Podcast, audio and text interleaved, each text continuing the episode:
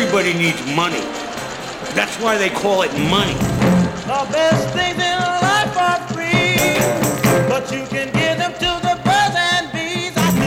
From Fool Global Headquarters, this is Motley Fool Money. Welcome to Motley Fool Money. Thanks for being here. I'm your host, Chris Hill. Joining me in studio this week from Motley Fool One, Jason Moser, and from Million Dollar Portfolio, Charlie Travers and Ron Gross. Good to see you, gents. How you doing, Chris? We've got flying drones, falling stocks, and a brand new reason to go to the Olive Garden. we will dig into the big business of entertainment, and as always, we will share a few stocks you can put on your watch list.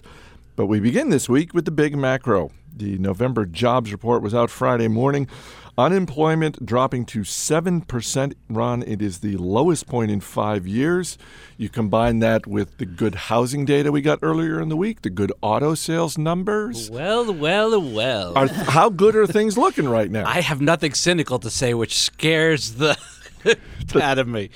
Um, I really like the way this looks. Seven percent is really um, strong, and uh, you know we want to we want to go lower, but it's pretty good. The labor participation rate actually went up a bit, which is good. Sometimes we see the unemployment rate go down because of the way the math shakes out when people leave the labor force. That's not the case this time. That U6 number, that full employment number, also came down. Um, things are really strong. Auto sales looked good. Housing looked good. Consumer sentiment looked very strong. Numbers came out on Friday morning. What could go wrong, Chris? uh, Charlie, when you consider that before this week, a lot of the macro data, a lot of the industry data that we saw, particularly I'm thinking retail, was just looking pretty gruesome heading into the holiday season. And th- this is really a great week. I'm glad you brought up retail, Chris, because I'm perplexed. You would think if more people are going back to work that you would see that flow through retail, and yet companies like Kohl's, Target, Walmart are all uh, giving soft guidance for the holiday season, which is surprising. I guess it's all going into housing and autos and not as much uh, into retailers. I will say I was at the local mall uh, over uh, Black Friday weekend, and it looked deserted. Uh, so I don't think this is a great sign for most retailers. In, in, interest rates still being low, I think the things that are you know housing and and and auto um, are definitely still being uh, affected in a positive way by those low interest rates. But there's are the, the auto numbers were helped out by a lot of incentives, a lot of promotional activity. Black Friday, what are we going to call it? I'm going to say it was tepidly good. Um, it wasn't great. It wasn't horrible.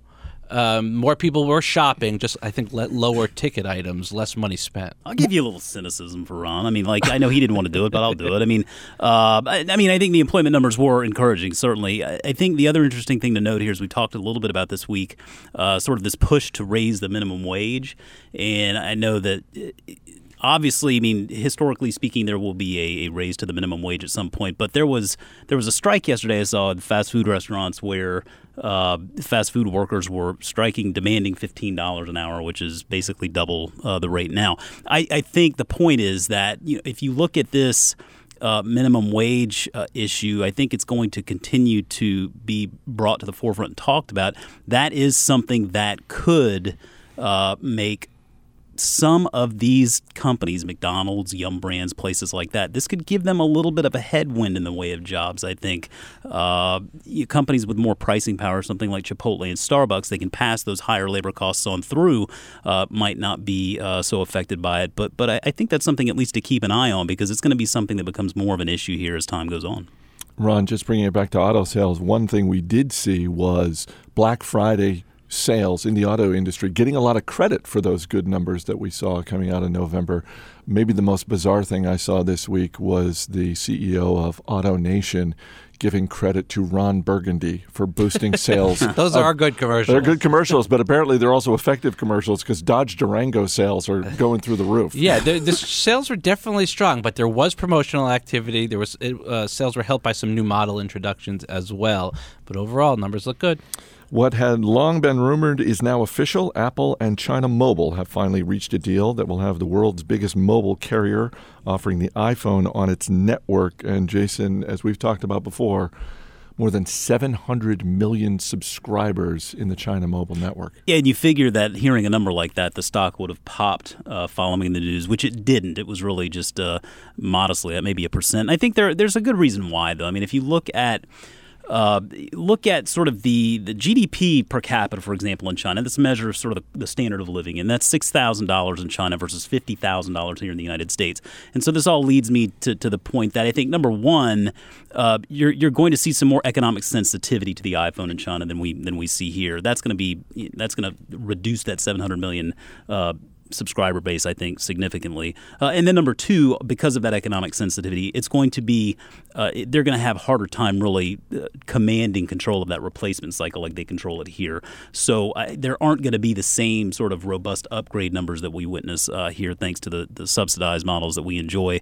Uh, so while I think it is a good thing for Apple, obviously, uh, I, I, can understand the market's muted reaction because I just don't think that 700 million 700 million subscriber base is necessarily indicative of the total market. you're totally right, Jason, and you're not going to see on China Mobile's network you know, say 30, 40% of their phones are iPhones, like you might see in developed countries, uh, but they don't need that.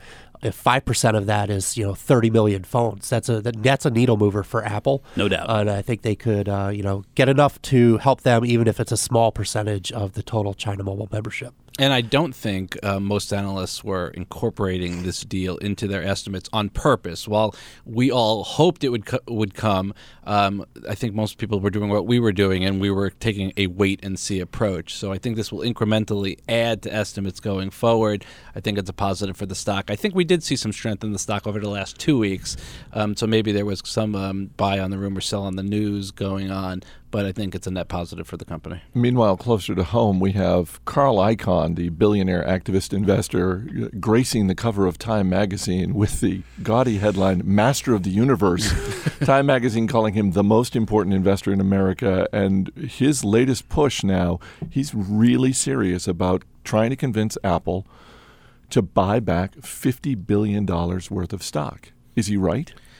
I think he's right. I'm in favor of that. It's incidentally, it's less than the 250 billion he was he was talking about previously. He's going to try to take this to a vote of shareholders um, probably easier to get a fifty billion dollar vote of for yes than it would be to get two hundred fifty.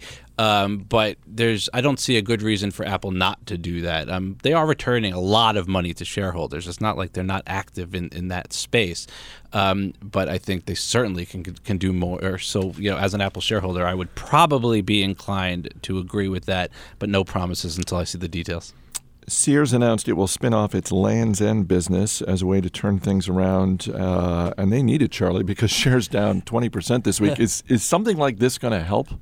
Uh, no. In a word. Okay, no. next story. Cupcake it, Charlie. Yeah. Uh, Sears has been divesting assets left and right over the last two years. Uh, they got rid of their Sears hometown and outlets, Orchard Supply Hardware, uh, now Land's End. They're talking about the auto centers that are attached to Sears. Those could be on the table as well. Uh, basically, everything except the kitchen sink is going out the door at Sears. Uh, the company is bleeding money. Uh, I think there is a good case to get rid of Land's End uh, which would be to let the company find its own capital to run its business. There are some nice things about Land's End.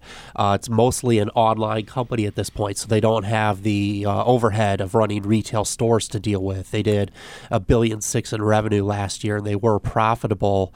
Uh, so this will happen. What it means if you're a Sears shareholder is you will own shares of Land's End as well.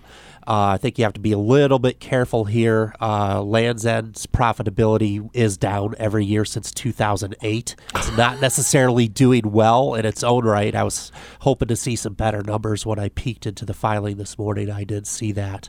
Uh, so. I would say stay away from Sears and stay away from Land's End. I don't think this is a magic bullet for either company. In an interview with 60 Minutes, Amazon CEO Jeff Bezos revealed his company is testing flying drones as a way to deliver small packages to consumers more quickly. And Jason, as the week played out, we saw companies like UPS coming forward and saying, "Yeah, we're we're looking into this." Do you think this is a small bet by Amazon or a big bet?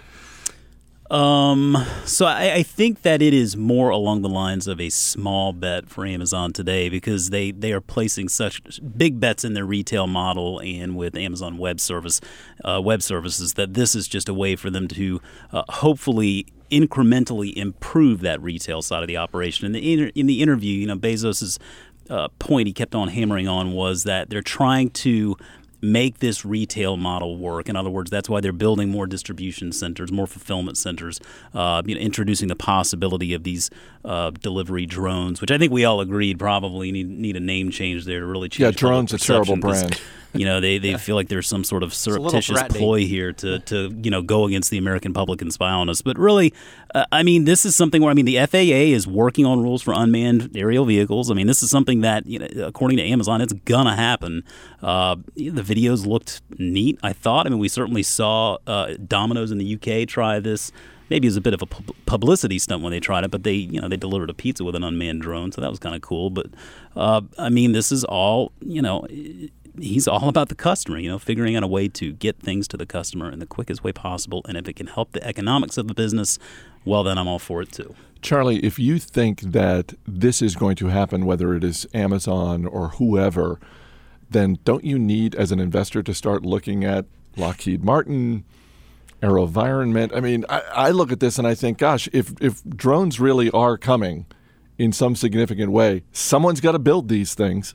That is true. Uh, I would say I'm not sure who that uh, player would be. Most of the large defense contractors, like a Lockheed that you might think of, uh, you know, some of those like submarines, for example, that's a two billion dollar order versus these drones, which couldn't cost more than a couple hundred bucks. So I wouldn't see it as needle moving unless it's a small company like AeroVironment.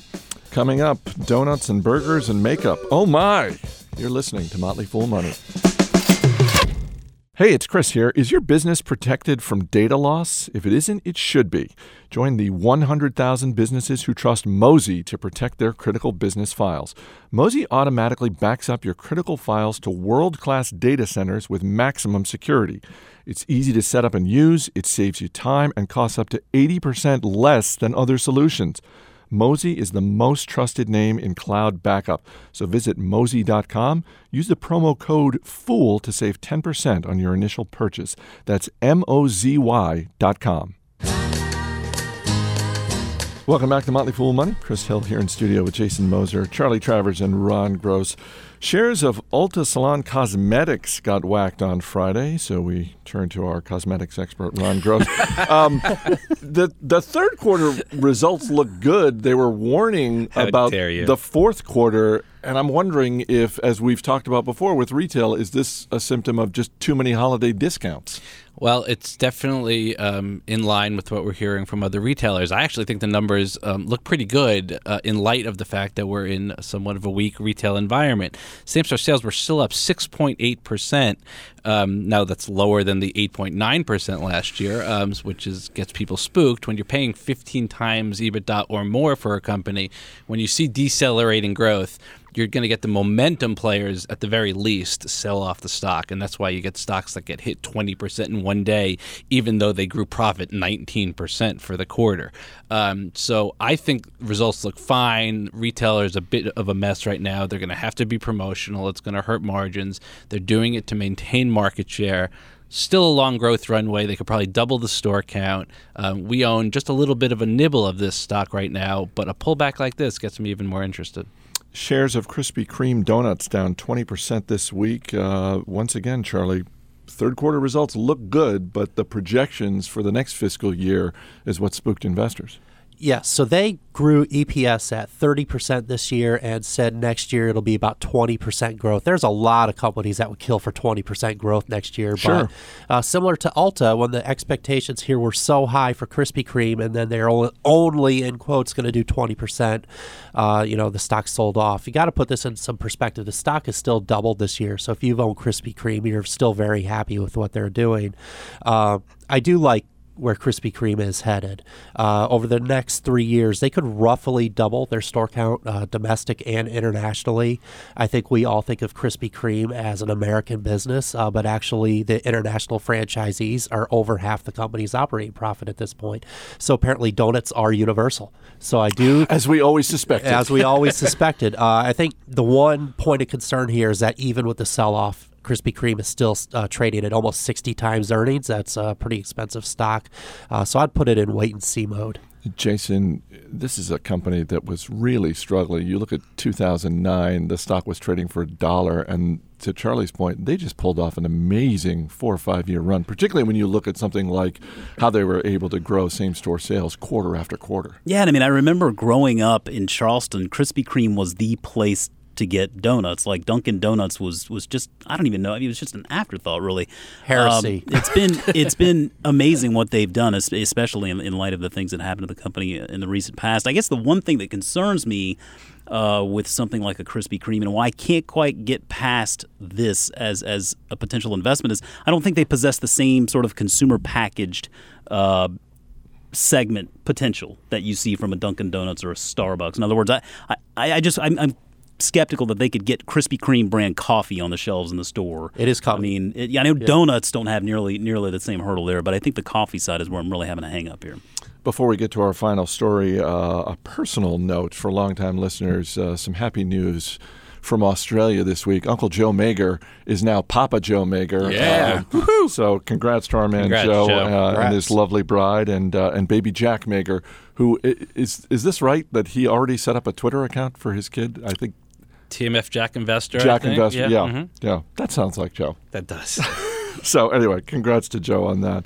Uh, our final story. We're going to have to go uh, to the other side of the glass for this one. This week, Olive Garden started selling the Italiano burger with crispy prosciutto, fresh mozzarella cheese, in an attempt to better compete with other fast casual restaurants like Chili's and Applebee's. So I turn to our man behind the glass, investor and Olive Garden fan extraordinaire, Steve Broido. Steve. First and foremost, from a business standpoint, is this a good move? Huzzah and Excelsior. you cannot get much better. Uh, getting Olive Garden's brand out there is always a good thing. Uh, having more menu options is a good thing. And let me just let the audience know I love the Olive Garden, not in a hipster, ironic way. I really do enjoy going there. I just love the salad dressing. I think it's great. And if there's a burger there, even better. Are you concerned that, and I'm g- getting this off of their menu, that this burger, a six ounce burger, has over a thousand calories? Not at all. I think if you're going there, you're going to stock up and, uh, and Stock more, up. more power to you. It's going to be a thousand calories one way or If another. If you get it right? without the Whether prosciutto, you'll probably get it down to 850. It's a win win, really. In all seriousness, is this this? I was ready to make fun of this, but I look at this and I think, you know what? This is a small bet, and this makes sense for this business. This is not. Yes, it's the Olive Garden, and they have the Italian theme going on, but I don't look at this as any significant departure from what they're doing. Eh, It's kind of I see it as a somewhat of a departure, but they'll sell some. I don't think it's going to be the the main thing that they sell, but as Steve said, it's it's always nice to get a little bit of an expansion to the menu. But I stick they'll stick to their bread and butter, you know, the good old breadsticks and chicken parmesan. Yeah, You're not telling anybody to go to Olive Garden to get the burger, right? I mean, that's just sort of an incidental, like, eh, family's going to Olive Garden and I don't really feel like Italian. Well, they have a burger there, so maybe I can be okay. No. Charlie's Charlie's Charlie's just shaking no, his head. No. Well, Charlie and I, I mean, every I'm a once in a while burger we'll take snob, off the yeah, so, we're, yeah. We're, we raise Hellburger, so we we get Don't used give to me a these things. frozen You patty really- that you heat yeah. up. Yeah. Once Unless you've had it's at that, the you Olive can't go Garden. back. Right. The other thing that surprised me about this is that they they did this in response to Chili's and Applebee's, which apparently are I don't want to say they're crushing Olive Garden, but they're they're certainly executing better uh, of late. I don't know. It just got me thinking, Jason, about what we talked about before with Chipotle and these restaurants facing the same challenge. That look, there are high input costs, and it's all about execution. Well, yeah, and the casual dining segment has faced a lot of headwinds recently because of this explosion in the fast casual. Uh, and so these casual dining segments are having to become more things to more people. And so, you know, on the one hand, with a Chili's or an Applebee's, I mean, they have all sorts of menu offerings. Uh, you know, now we're going to see the Olive Garden is going to introduce anything else. Steve, will you commit to trying one of these in the next few weeks? I will not. Chicken Parmer. Chicken Parmer bust. That's awesome. All right, Ron Gross, Charlie Travers, Jason Moser. Guys, we'll see you later in the show. Up next, a look at the big business of entertainment. You're listening to Motley Fool Money. Shove it in their faces, give them what they want. Gotta make it fast, it's a fast food restaurant.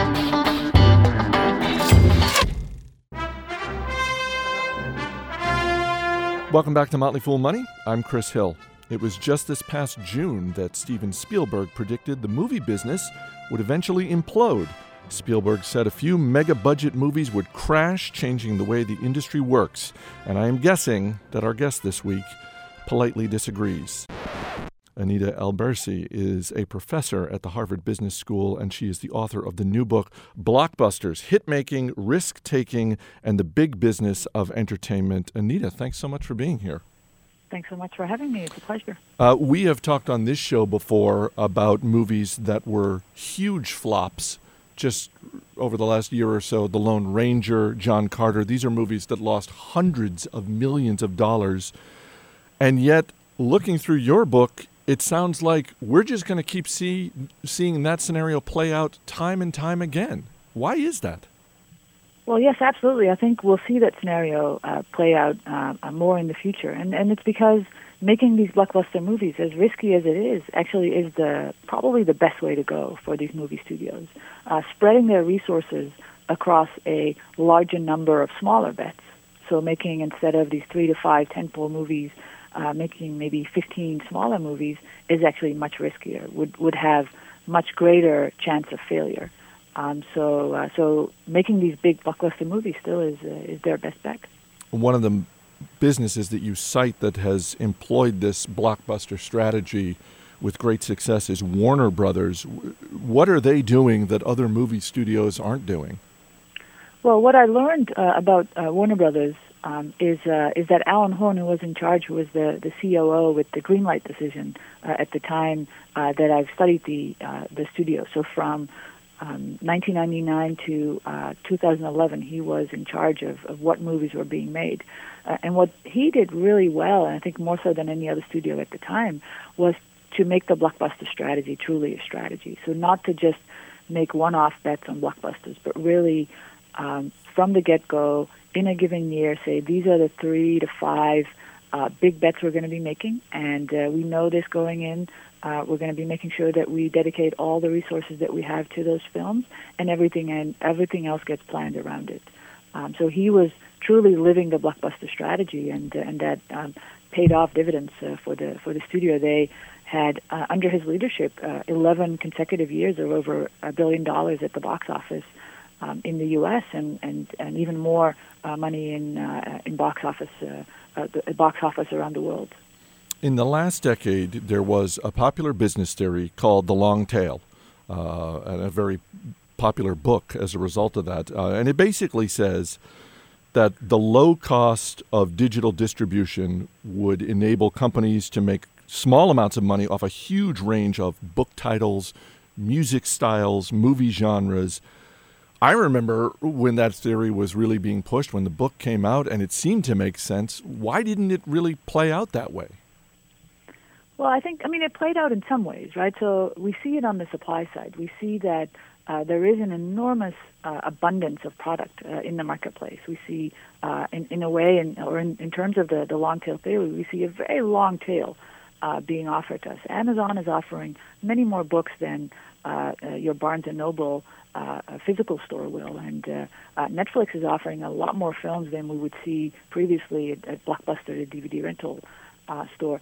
But the uh, the problem is that demand isn't necessarily following that supply. So yeah, there's some consumption that moves to the tail, uh, but the products that really benefit from the increased access, from the the lower costs that go along with offering these products, uh, are the products that were popular to begin with. It's the uh, the hits that are getting bigger, and uh, and it's not necessarily demand, as Chris Anderson predicted, moving to the tail. In fact, we're seeing bigger winner-take-all markets, and it's actually quite difficult for uh, many of these businesses that have these really long-tail assortments uh, to make the long tail pay for itself. You're listening to Motley Fool Money, talking with Anita Elberse. Her new book is Blockbusters Hit Making, Risk Taking, and the Big Business of Entertainment. One of the things you write about is the entertainment industry today does not reward playing it safe. And one example in the television industry is NBC, which, frankly, it wasn't that long ago that NBC was far and away the number one broadcast television network. Where did they go wrong? Well, I think they went wrong with Jeff Zucker saying that uh, that the, that the time was right for uh, what he called a managing for margin strategy. So he looked at the landscape and and he was getting scared, I think, about the uh, the big bets that were necessary to make these television shows on an ongoing basis. And I mean, that's an understandable fear to have. There was a enormous expense uh, in in terms of the formats and in terms of the A-list stars and in terms of the uh, the pilots that were being produced and often weren't very predictive uh, of the the appeal of the show. So he said we should scale that back. We should focus on cheaper formats. We should focus on lesser known stars, and we shouldn't really be spending our money on these on these very expensive pilots. And uh, and he said we should focus much less on the ratings. We, we should focus on the profitability of these individual shows, and the way to do that uh, would be to try to bring the cost down. The problem with that is that it actually increases the chance of failure, uh, and that I think is the biggest explanation for uh, NBC dropping from being the number one in terms of ratings to the number four in terms of ratings, and more importantly, and, and actually more disturbingly for Zucker, uh, profit margins also falling across the board. Um, so it's been uh, a strategy that, that, on the face of it, seems uh, to actually reduce risk, but when you look at how it turned out, um, it actually invited risk and, and a higher chance of failure. One of the things we talk about at the Motley Fool is something we call the battle for the living room, which it seems is getting just more and more crowded. It's not just television networks, it's cable companies like Comcast, it is, as you mentioned, Netflix, Amazon, YouTube, Hulu. What do you think the future of television is going to look like? So for me, this is one of the more uh, fascinating fascinating aspects of today's uh, entertainment world. Uh, if if I knew the answer 100%, I would I would not tell you. I would start buying stock and uh, uh, and would uh, would make uh, my millions. But uh, um, I mean, I think it it it uh, it will be very different. I think what we're starting to see is that the the linear nature of television is disappearing. And if you ask, if I talk about it with my students and I ask how they are watching television, they watch television very differently from the way I uh, I even watch television, right? So they uh, they don't necessarily want to watch programs at a certain time, um, and, and certainly not when uh, programmers are saying they should be watching them. So I think the the uh, television will become a lot more uh, nonlinear. It's not about um, uh, when they're being scheduled. Uh, it's much more about uh, consuming them when you want to consume them. Uh, I think we'll see a fair amount of uh, uh, the the network brands becoming less important. It's much more about the individual shows. Most people, I think, have a hard time uh, that are watching Hulu or that are watching Netflix have a hard time uh, even recalling what networks the shows that they love really are on. So I think we'll see the network brands decrease in importance. But what what way in which uh, these are going to be delivered to the home, I think, is the key question. Right? Will we have still have the set-top box? Will we have some sort of Apple TV or Google device? Uh, and who will control uh, what we uh, get to see and how we pay for that, and will it be unbundled or bundled? I think there's still a, a lot of questions that are completely unresolved.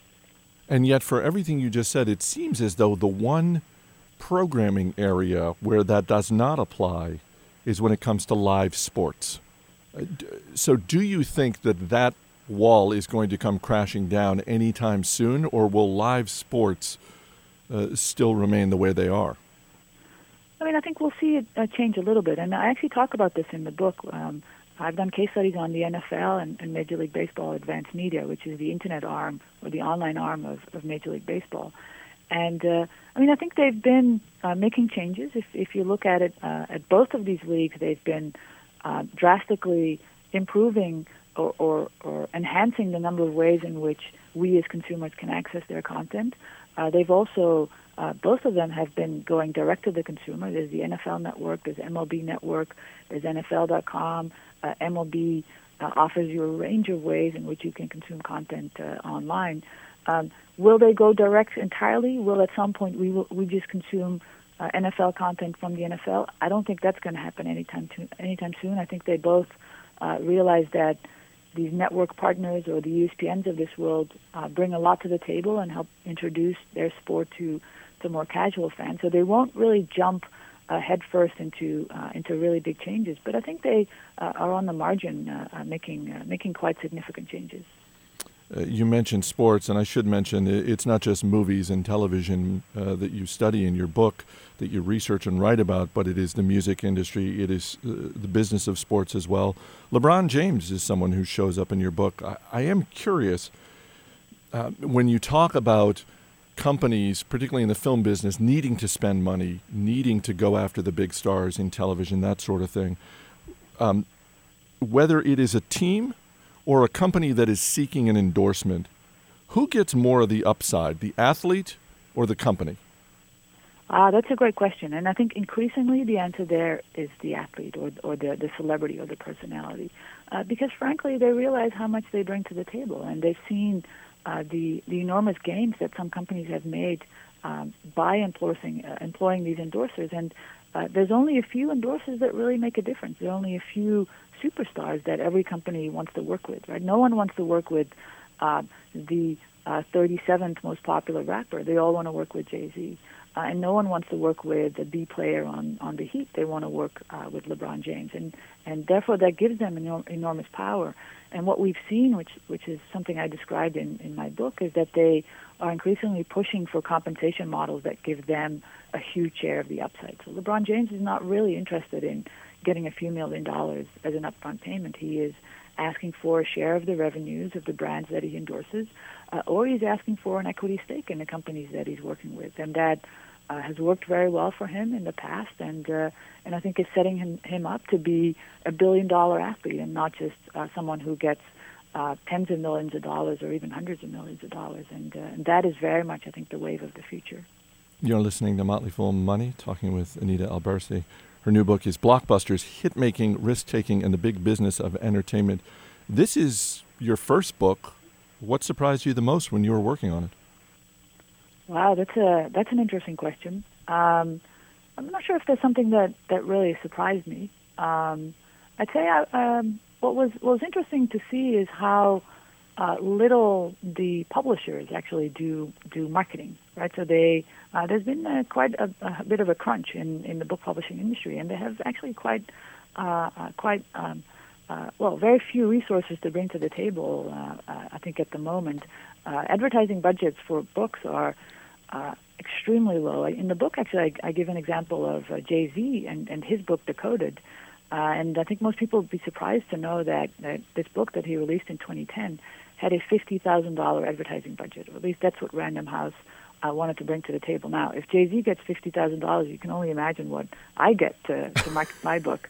Um, so, uh, so there's no uh, uh, no surprise that uh, Jay Z sought a partnership uh, uh, with Microsoft, and Microsoft was actually willing to pay uh, $2 million for this very, very innovative campaign that they did uh, uh, for the, the Decoded book, and I describe how that unfolded uh, in my book. Unfortunately, there was no electron- electronic uh, giant that said, uh, Anita, we're going to give you $2 million uh, to market your book. I'm, I'm still looking for, uh, for a big company that steps up in in a big way like that. Now, you say that, but one of the things I discovered in my research for this interview is that your book party for the launch of your book was quite different from the average book party to launch a book. In fact, it was much more like a party that Jay Z would have. Could you just share with our listeners uh, how you came to have a book party at the Marquee Club? Ah, uh, yes. Uh, well, I mean, I figured I'd, I'd live what I say in the book, right? So instead of doing uh, a whole bunch of smaller parties, what happens, this is actually one of the things that surprised me. What happens when you write a book is a whole bunch of people say, uh, I'd love to throw a party for you. And I thought, well, this is nice, but how many people will come to your party?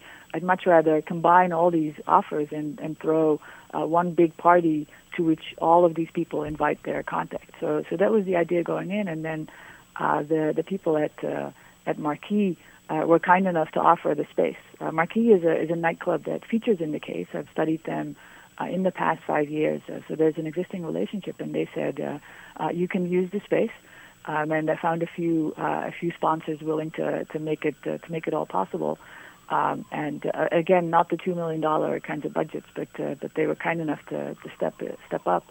And uh, and yeah, and, and we had uh, uh, I'd say about five six hundred people uh, come to the come to the book launch. Uh, the the the club was entirely ours, which is is quite amazing. And uh, and LeBron James himself even uh, even showed up.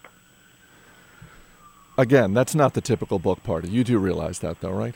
I do realize that. Yes, I don't also don't have the typical life of a professor. I'd say so. Uh, so I'm I'm slightly more used to it. I think that strange things happen in my life, but it was still uh, it was still a night that uh, I have to remind myself actually happened uh, occasionally because it, it was quite unusual. All right, we'll wrap up with a round of buy, seller, hold. He's replacing Jay Leno in 2014. Buy, seller, hold Jimmy Fallon as host of The Tonight Show. Uh, definitely a buy. Strong buy? That, that, that You didn't even hesitate there. Oh no, no, that's that's a that's a strong buy. Yes, it's going to be a huge success. This is the latest purchase of Amazon CEO Jeff Bezos. Buy, seller, hold The Washington Post. Ooh, that one's more difficult. I'd say hold. And finally, at various times this year, he has been the most followed man on Twitter, and he has a new movie coming out on Christmas Day. Buy, seller, hold Justin Bieber. Hmm. I'd say sell. Really? Yes. Because if if Justin Bieber was a stock, he'd be trading incredibly high right now. Um, uh, because I'm not sure if his stock can go any higher, so this would be the right time to sell. You heard it here first. Uh, the book is Blockbusters, Hit Making, Risk Taking, and the Big Business of Entertainment. It is already on Amazon's list of the best business books of 2013, so pick it up. Anita, thanks so much for being here. Thanks so much for having me. Coming up, we'll give you an inside look at the stocks on our radar. This is Motley Fool Money.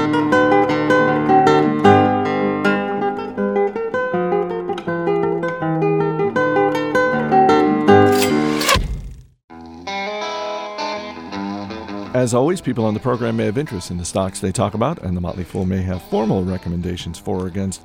So don't buy or sell stocks based solely on what you hear. I'm Chris Hill. Joining me in studio once again, Jason Moser, Charly Travers, and Ron Gross. Guys, before we get to the stocks on our radar this week, I should mention we have a new special free report.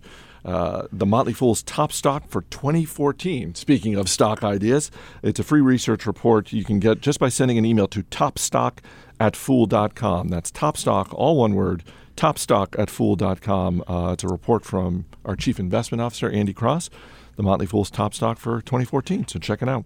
Ron Gross, you're up first. What do you got?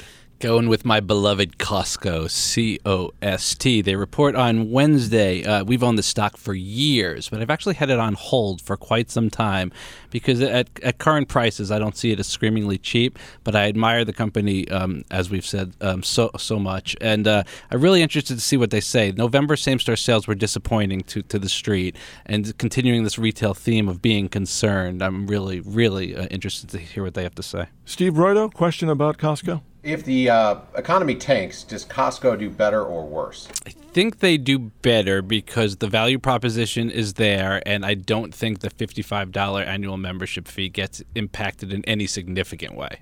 You're not actually rooting for the economy to tank, I though, are would you? absolutely not. Okay, just wanted to clear that up. Charly Travers? Uh, MFC Industrial. The ticker is MIL. Uh, this company is in the natural resources and commodities business. Uh, it's a little bit convoluted as to what exactly they're doing. I will say they look to buy things like natural gas and iron ore properties on the cheap. Uh, and then get more value for their shareholders that way. The stock is at like seven dollars and fifty cents. Book value is close to twelve dollars a share. I think it's dramatically undervalued. I'm watching it because there's a nasty proxy fight in process.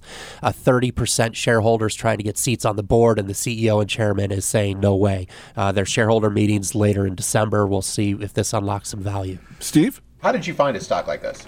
Uh, it was an old hidden gems recommendation. That's how I found it. Ah, nice little plug for Motley Fool Research. All right, Jason Moser, we got a minute left. What do you got? Tweet, tweet. Uh, keep an eye on Twitter. I mean, I think this is just a really interesting company here. We have the quiet period that just ended, so a lot of analysts' uh, estimates and expectations, and some more research has come out on the company. And it's it's funny to see sort of the the expectations cover the gamut from sell to buy and everywhere in between. But I think that really it all boils down to your timeline with this company. When you look at it from a five to a 10 year perspective as a long term holding, I think you have to be pretty positive on Twitter's uh, relevance in today's society, especially as a media platform. I don't know that it gets the credit it deserves there, but uh, it's certainly one to keep an eye on. And uh, maybe this will inspire Steve Broido to get on Twitter. And the ticker symbol? TWTR. Steve? And how will Twitter make money again? Uh, well, they, Prosciutto. it's advertising, right? Uh, but they actually just released something uh, yesterday, a new idea that's tailored audiences to target more advertisements to relative uh, to relevant audiences, and so it's it's basically an ad play at this point.